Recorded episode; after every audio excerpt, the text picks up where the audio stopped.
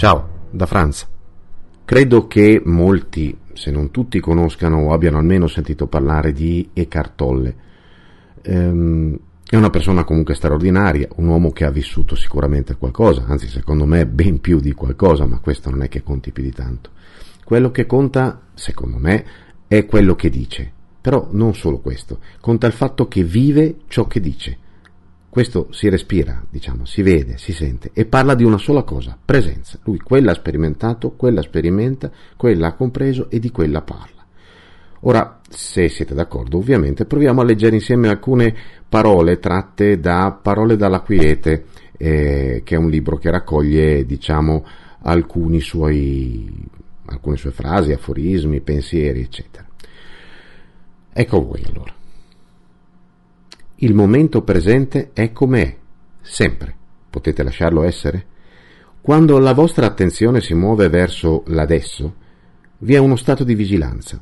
È come se vi foste risvegliati da un sogno, il sogno del pensiero, il sogno del passato e del futuro, così chiaro, così semplice, non c'è spazio per creare problemi, solamente questo momento, così com'è. Nel momento in cui entrate nell'adesso, con la vostra attenzione, vi rendete conto che la vita è sacra. Quando siete presenti vi è una sacralità in ogni cosa che percepite. Più vivete nell'adesso, più sentite la semplice eppure profonda gioia dell'essere e la sacralità di tutta la vita.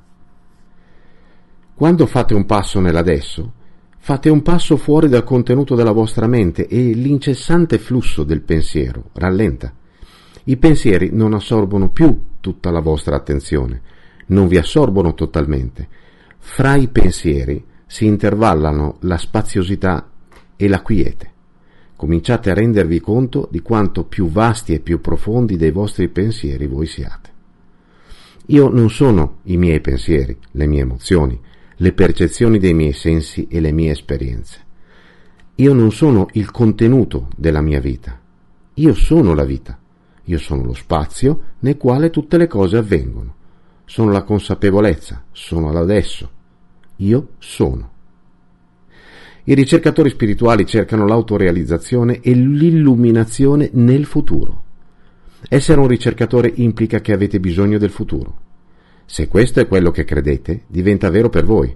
Avrete bisogno di tempo fino a che comprenderete che non avete bisogno di tempo per essere chi siete.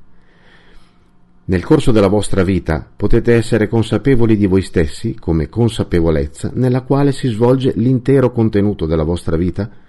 Dite io voglio conoscere me stesso. Voi siete quell'io. Voi siete la conoscenza.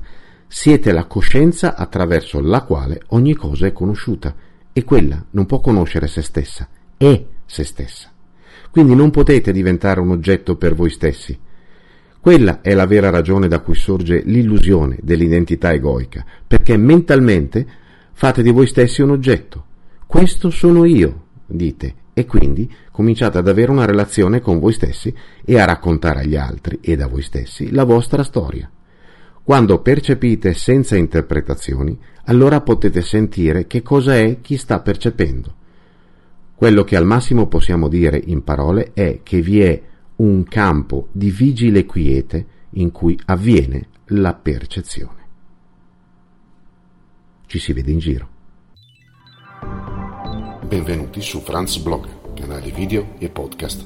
Trovate questo contenuto e tanti altri su franzblog.tv in versione scritta, video e audio.